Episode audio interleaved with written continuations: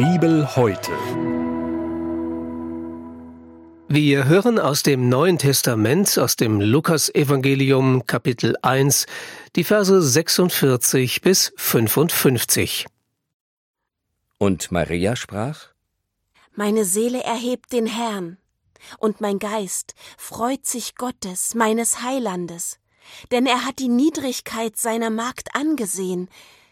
Siehe, von nun an werden mich selig preisen alle Kindeskinder, denn er hat große Dinge an mir getan, der da mächtig ist und dessen Name heilig ist, und seine Barmherzigkeit währt von Geschlecht zu Geschlecht, bei denen, die ihn fürchten.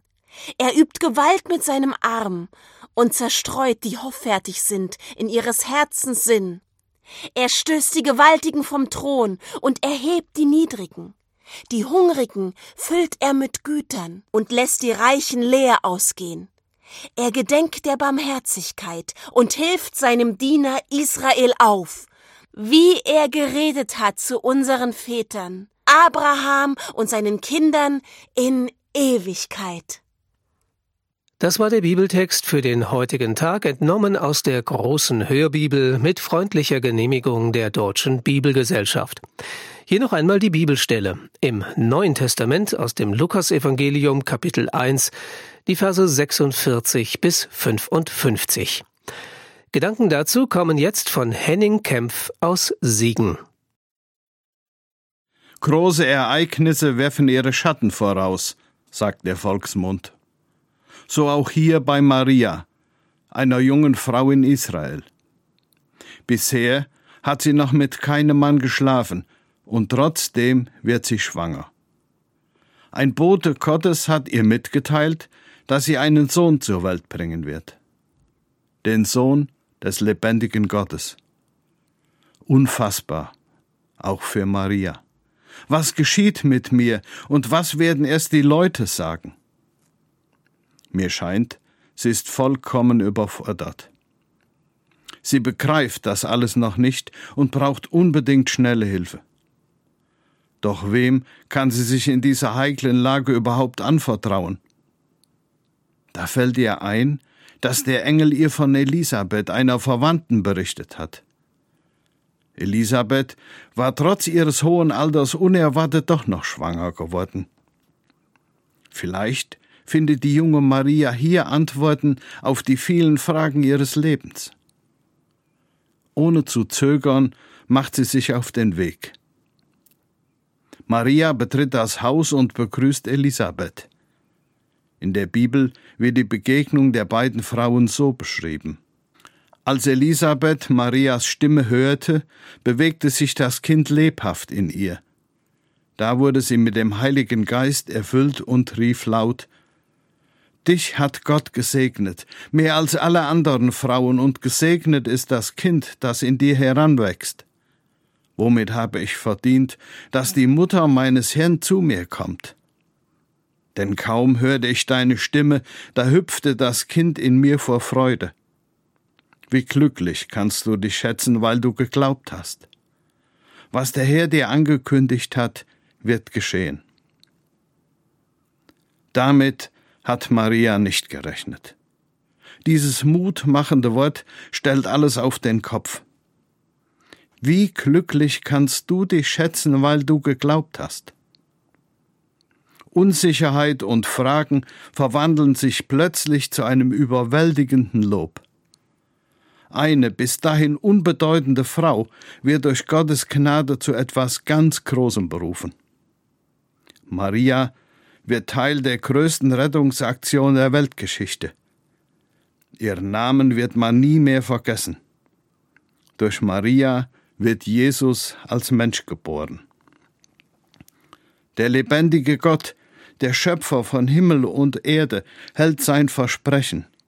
In Jesus wird er höchstpersönlich zum Retter für eine verloren gegangene Welt mit ihren Menschen. Maria lobt und dankt von ganzem Herzen. In ihrem Adventslied stimmt sie uns auf die neue Situation ein. Sie erlaubt uns einen Blick in die Zukunft. Mit Jesus wird sich die Welt grundlegend verändern. Menschen werden aus Schuld und Bedeutungslosigkeit herausgeholt. Das hat Maria selbst erfahren und ist dankbar. Sie schäumt über vor Glück. Das kann sie einfach nicht für sich behalten. Ich stelle mir vor, wie sie vor Freude am liebsten getanzt hätte. Jeder soll von ihrem großen Glück erfahren. Sie lädt uns ein, uns auf Gott einzulassen. Wenn wir das tun, so sind wir keine Außenseiter mehr. Wir dürfen dann ganz dicht bei Jesus sein. Die Bibel sagt, so seid ihr nicht mehr länger Fremde und Heimatlose, ihr gehört jetzt als Bürger zum Volk Gottes, ja, sogar zu seiner Familie. Mit Jesus Christus weht ein ganz neuer Wind. Alte Vorstellungen und Maßstäbe werden über den Haufen geworfen. Mit der Geburt Jesu kommt die Liebe Gottes in die Welt. Gottes Barmherzigkeit hat Zukunft. Ohne Ende kümmert er sich um die Menschen, die nach ihm fragen. Gottes Handeln in dieser Welt bleibt nicht unbemerkt. Die sich für besonders wichtig halten, bekommen ihre Grenzen aufgezeigt. Die sich selbst zu Mächtigen gemacht haben, werden an ihren Vorstellungen scheitern. Rechtlose und Unterdrückte werden bei Jesus wertgeachtet und verschwinden nicht in der Bedeutungslosigkeit. Sogar soziale und gesellschaftliche Unterschiede sollen verschwinden. Hungrige sollen satt werden und Reiche leer ausgehen. In ihren Zukunftsperspektiven erinnert uns Maria an die Versprechen, die Gott bereits Abraham und den alten Vätern Israels vor langer Zeit gegeben hat. All diese Zusagen sollen jetzt wahr werden. Hoffnungsvolle Aussichten.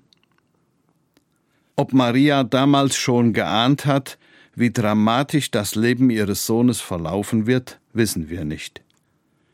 Ihre Verzweiflung, Traurigkeit, Ohnmacht, vielleicht auch Wut lässt sich nur erahnen, als sie etwa 30 Jahre später ihren Sohn am Kreuz sterben sieht. Was ist aus dem Glück und den Hoffnungen von damals geworden? Aus, aus, alles ist aus, so heißt ein Satz in einem Osteroratorium. Wenn das allerdings stimmen würde, wäre wirklich alles aus dann wäre der Glaube an Jesus Christus vergeblich. Dann könnten wir die Bibel beiseite legen und alle frohmachenden, hoffnungsvollen Visionen der Maria vergessen. Doch es geht weiter.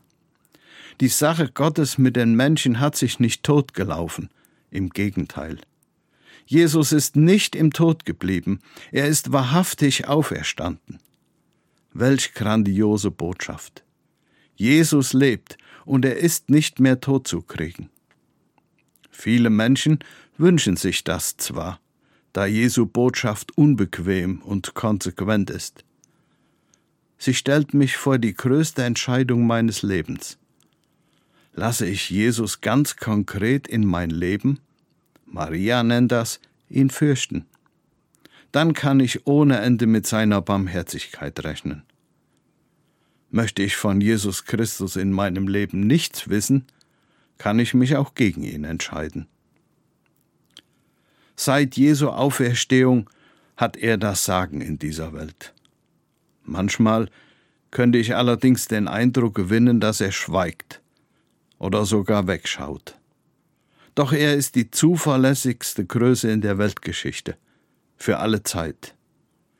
Der Sohn Gottes, als Jesus von Maria geboren, ist allein das Heil für die Menschen. Die Bibel ist oft Einladung und Entscheidungshilfe, wenn es ums Leben geht. Im Johannesevangelium sagt Jesus, Ich bin der Weg, ich bin die Wahrheit und ich bin das Leben. Niemand kommt zum Vater nur durch mich. Bibel heute die tägliche Bibelauslegung zum ökumenischen Bibelleseplan. Auch in unserer Audiothek unter erfplus.de sowie in der ERF Plus App. Sie möchten noch mehr in der Bibel lesen? Das geht auch im Internet unter bibleserver.com. ERF Plus. Tut einfach gut.